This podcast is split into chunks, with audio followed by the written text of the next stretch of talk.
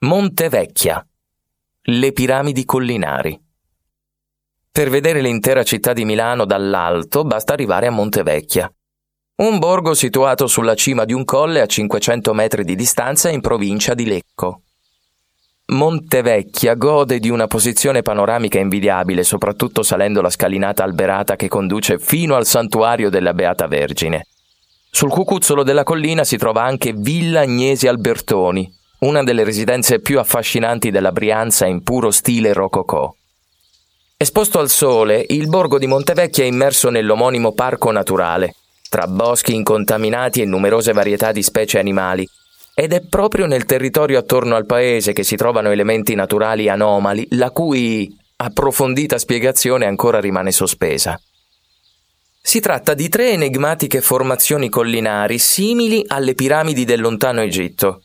Tramite un'osservazione satellitare si è scoperto che le tre colline hanno la base, i lati e la pendenza identiche tra di loro. In natura una coincidenza simile è piuttosto improbabile. Le tre piramidi sono alte tra i 40 e i 50 metri, inclinate di 43 e 44 gradi ed hanno lo stesso orientamento. Lungo i pendii si intravedono chiaramente i gradoni di quelle insolite piramidi, anche se ormai sono tutti ricoperti di terra ed erba. Una delle colline è chiamata Collina dei Cipressi. Sulla sommità vi sono cipressi disposti in cerchio a proteggere un masso di granito forse una pietra sacra o su cui compiere riti religiosi. La collina detta Belvedere Cereda sembra invece l'osservatorio astronomico. Si ipotizza sia stato creato dai Celti i quali vissero queste terre nel 400 a.C. Ma non finisce qui, sulla cima piatta della collina vi sono i resti di un santuario appartenuto proprio a quel popolo nordico. Le piramidi del parco di Montevecchia, e della Val Curone sono tutte esposte a est a richiamare l'esatta ubicazione delle piramidi egizie nella piana di Giza. Nessuno conosce la verità sulla formazione di queste strane colline. Furono opera della natura oppure c'è la mano dell'uomo.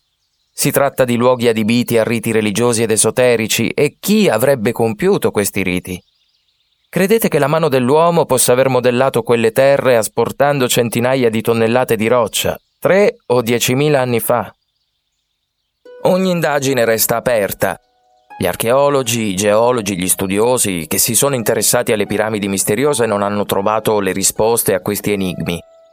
Però ognuno di noi, ammirando il panorama della terrazza di Montevecchia, può divertirsi a formulare delle ipotesi.